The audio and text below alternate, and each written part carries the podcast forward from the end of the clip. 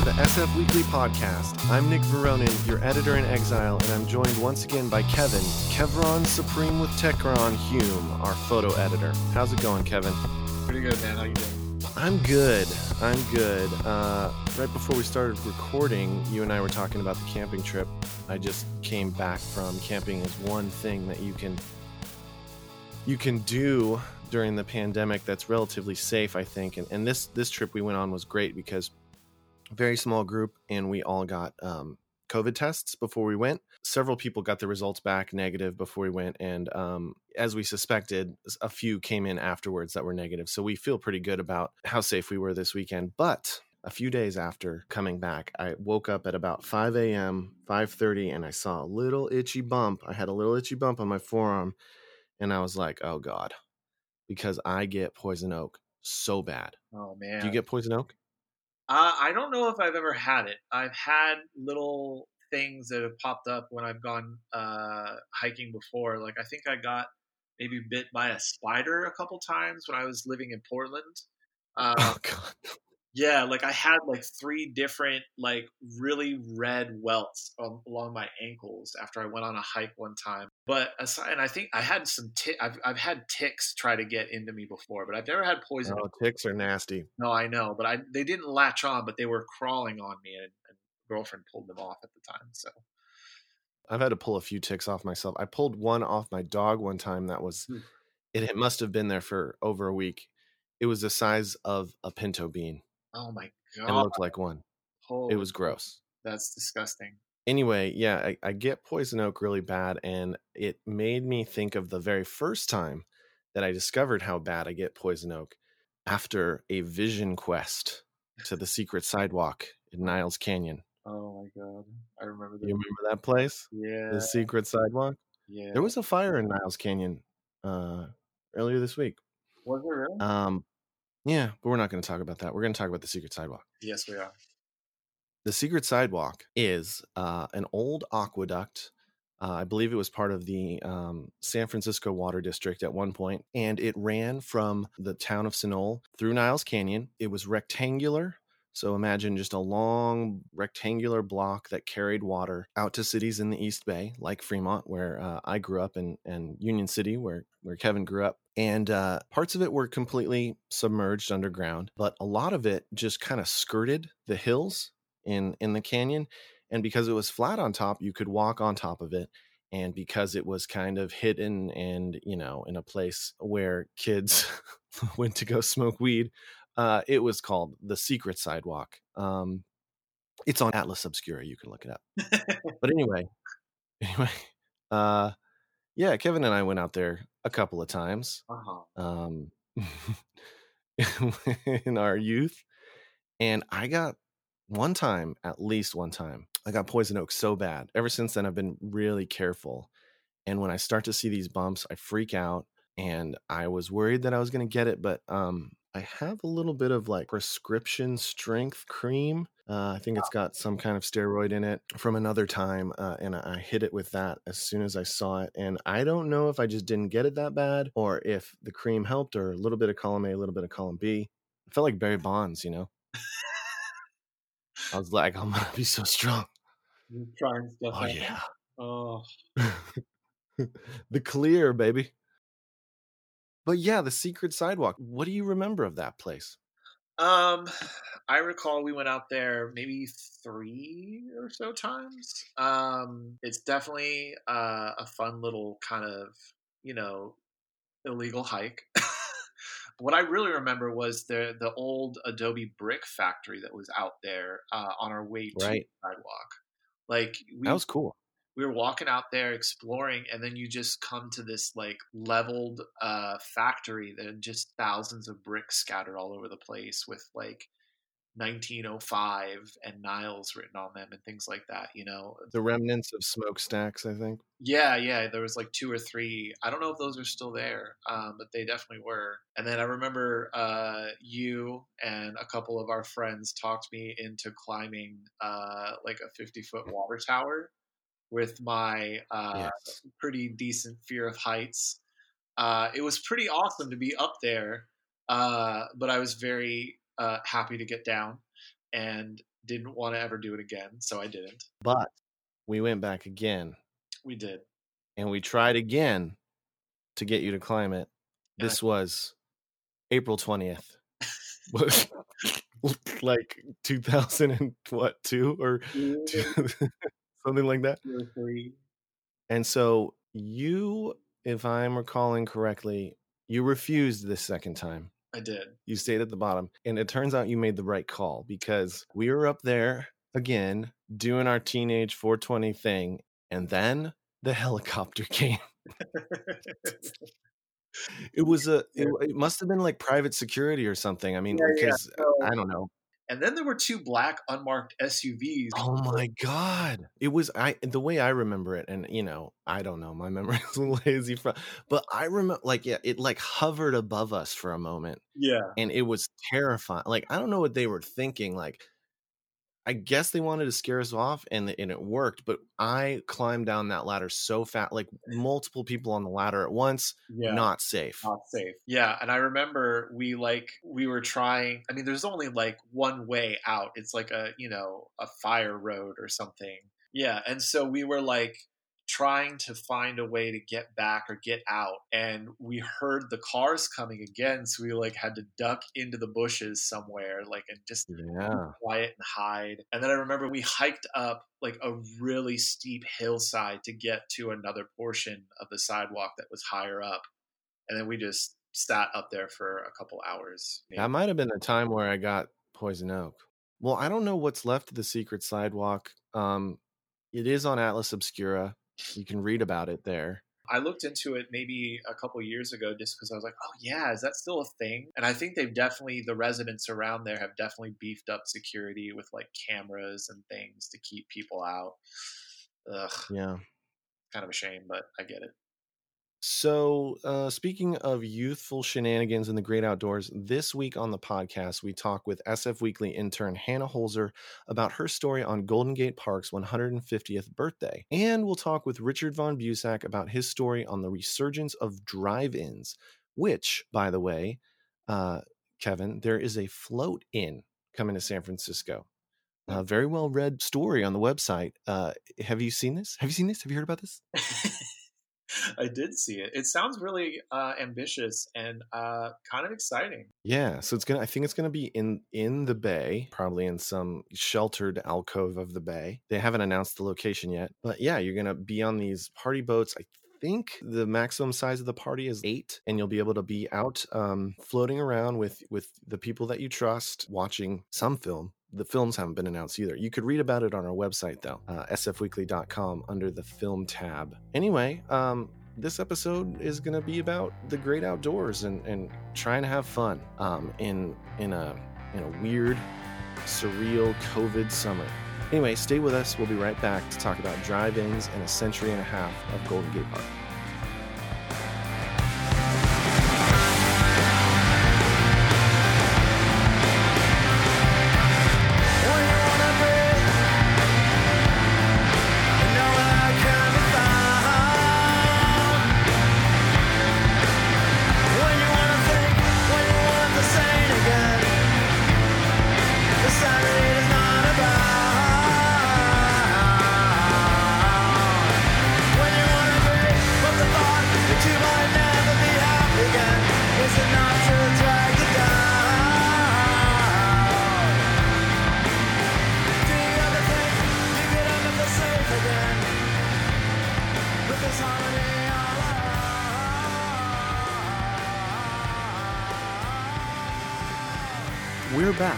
Richard Von Busack, a longtime film critic and SF Weekly contributor.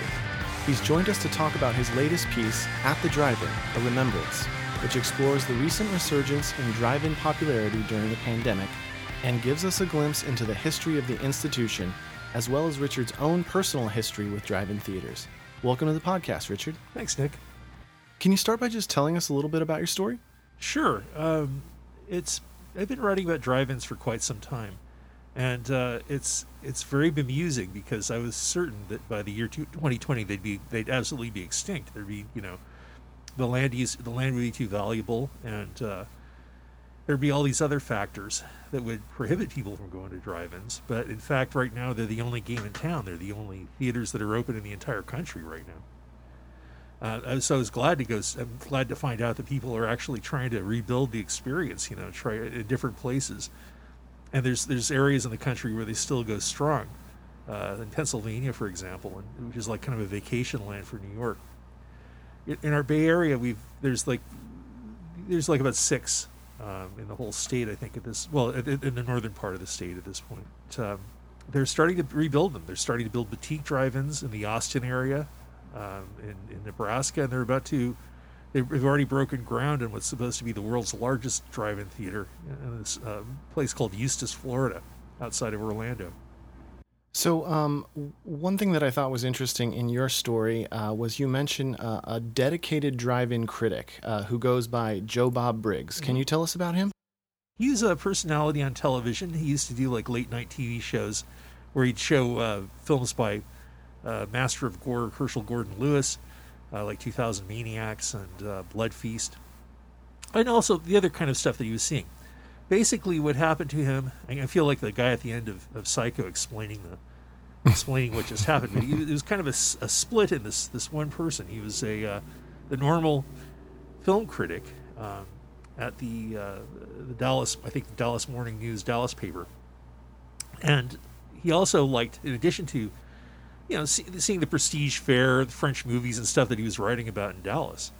Uh, and, it, and it, he also was going to drive-ins by night, and so he just decided to create this persona, this good old boy called Joe Bob Briggs, that would just like describe what was going on in these drive-in theaters, especially you know psychotronic type stuff, fight and fright films, you know, uh, revenge thrillers, things like that.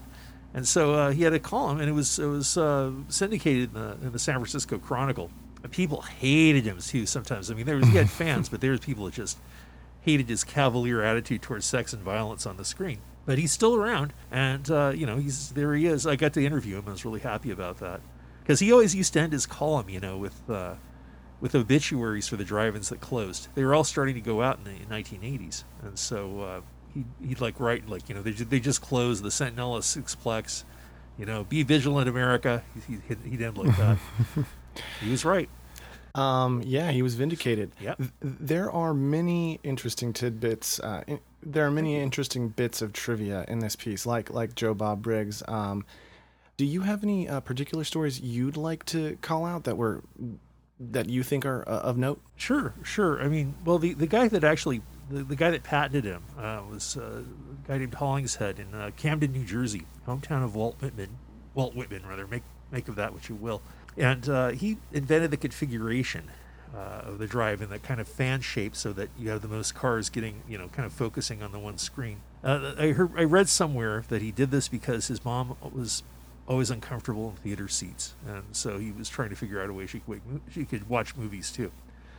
But there was a time uh, when the theaters were patented with the whole design of it, and you had to pay royalties for it in 1938, uh, some theater owners like took this guy to court and they got it overturned. They said elements of his patents that included like uh, these berms, these like little you know little rampways that you have, you have, you drive into a drive-in and like drive up so that your you know your wheels are up and you get a better view.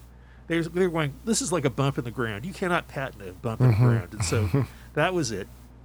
So the next big thing that happened for the for the, the rise of the drive-ins was I'll try not to get too involved, but 40, in 48 when they had the famous consent decree, because previously the movie studios were booking their own product into their own theaters that they owned, and the Supreme Court broke that up as a monopoly. So now the drive-ins didn't have to show inferior, you know, crappy fare. They could show uh, the same the same movies that any other theater got, and that along with the uh, rise of the suburbs, it contributed to this gigantic boom. And at the top of it, nobody really knows what the number is. It's like somewhere between 3,000 and 4,000 drive ins all over the country.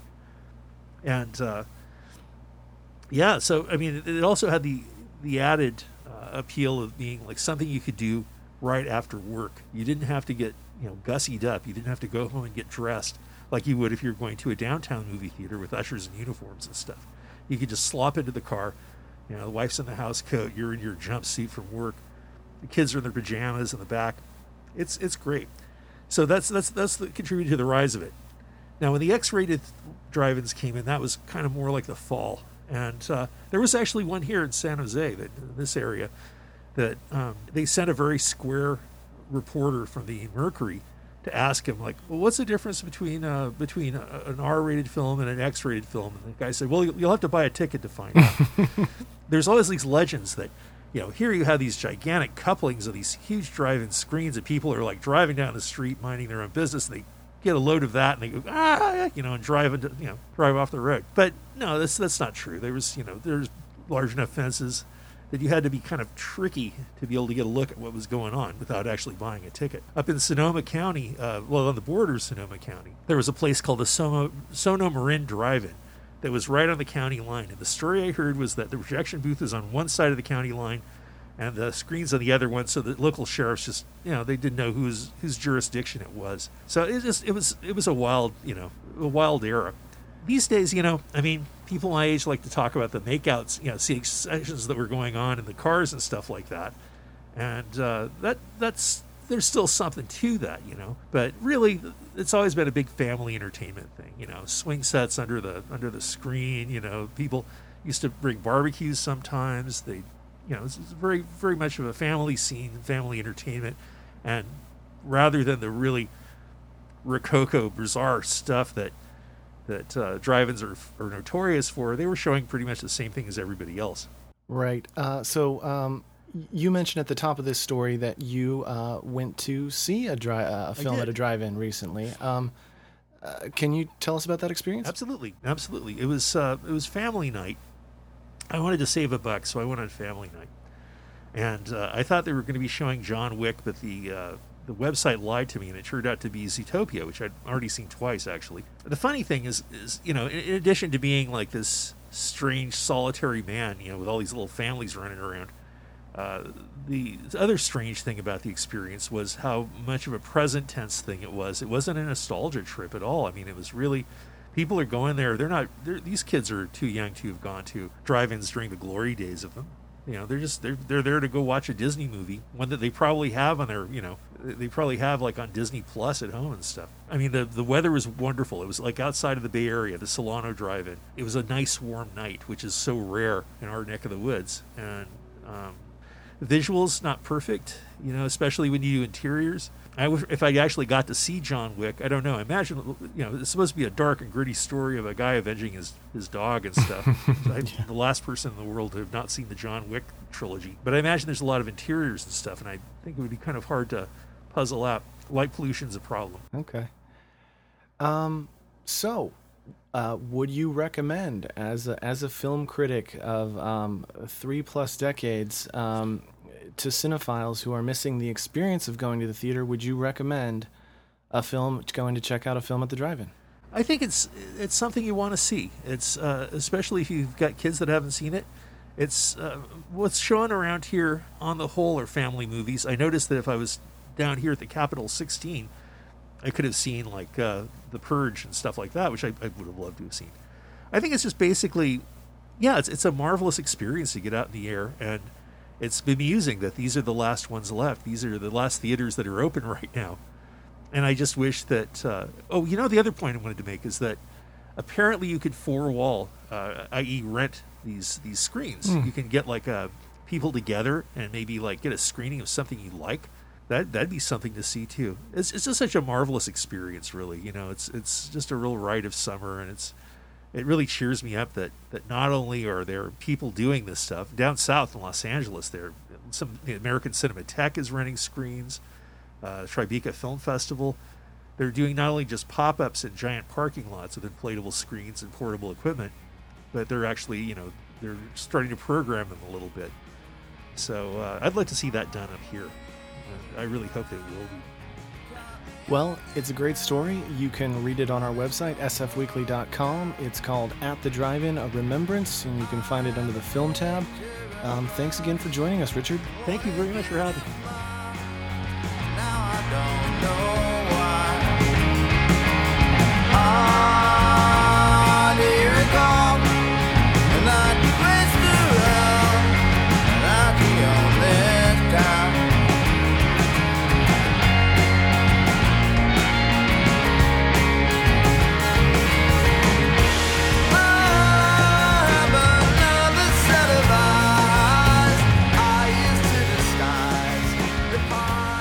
This week, in between interviews, you've been listening to new music from And You Will Know Us by the Trail of Dead.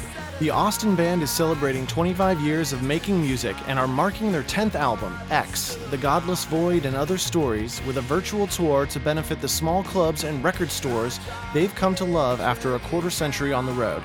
You can catch their next live stream shows on Friday, August 7th and Friday, August 14th at 6 p.m. at trailofdead.com slash livestream. Tickets start at just 5 bucks and proceeds will go, in part, to the bottom of the hill. Read the entire story by SF Weekly contributor Will Reisman on our website, sfweekly.com, under the music tab. We'll be right back. Car,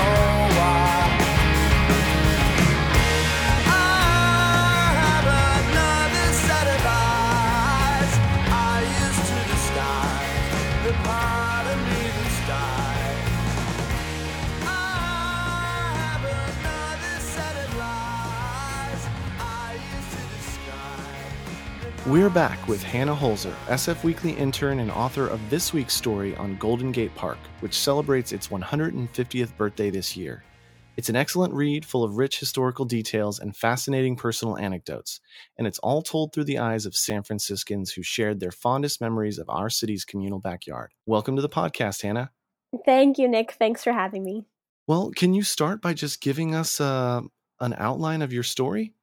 Yes, of course. So I I myself am not a San Francisco native, but um, I'm from Sacramento area, so I do have memories of doing day trips to Golden Gate Park. Um, but those really looked like driving into the city, parking, and spending the day at the DeYoung or the Academy of Sciences, and then turning around and driving back. Um, there wasn't a lot of exploration of the park. And so I thought I had a good sense of Golden Gate Park. Uh, but then I met people who lived around the Richmond district and I talked with them about the park and realized that I, I didn't really have a good sense of it at all. So I was interested in writing a piece to celebrate the park's 150th anniversary. Um, and I really sort of wanted to get to the bottom, if you will, of what um, an authentic relationship um, of the park sort of has looked like. Um, so, a few weeks back, I visited the park with my sister in preparation for interviews that I did for the story. And for the first time, I saw the bison paddock and the windmills and the lily ponds and just sort of wandered. And I felt as if I got a sense of what it's like to just sort of use the park as a 1,017 acre backyard.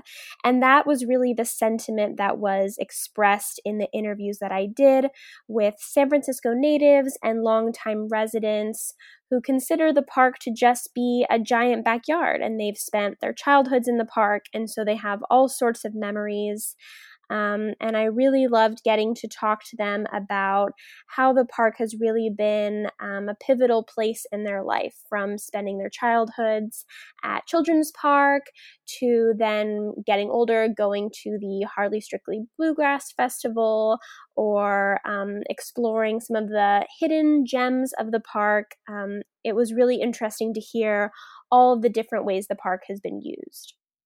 Yeah, and uh, it is 150 years old this year, and anything that's been around that long is sure to have a history worth telling. Can you catch us up on the history of Golden Gate Park? How did it come to be what it is today? Yeah, so San Francisco city officials chose the park's current location, um, which is in the western part of the city. Um, and they were really adamant about building a park there, um, although other people had some doubts and concerns about that choice of location because in the 1860s, where Golden Gate Park now stands, were uh, rolling sand dunes called outside lands. And so city officials wanted um, Frederick L. Olmsted, who was the designer for New York Central Park, to be the designer of Golden Gate Park, but he really disagreed. He didn't think that a park could be built out of uh, sand dunes, essentially. Um, and he sort of counter proposed the idea of building Golden Gate Park in the eastern half of the city under Sutro Tower, but city officials essentially ignored him, and instead they chose um, William Hammond Hall, who was at that time a 24 year old, to design the park instead. And William Hammond Hall was described by uh, historians or people who um, have know who are familiar with his work as this sort of genius sort of person, a sort of renaissance man. He wasn't college educated, um, but he was really a brilliant kind of person, and he reached out to Frederick L. Olmsted and learned from him, and then designed this really successful park by using natural resources, um, by pumping water throughout the park, and then turning uh, sand dunes into this wonderful park that we have today. This was a really great piece uh, that was filled with so many great stories about what Golden Gate Park has meant to San Franciscans over the years.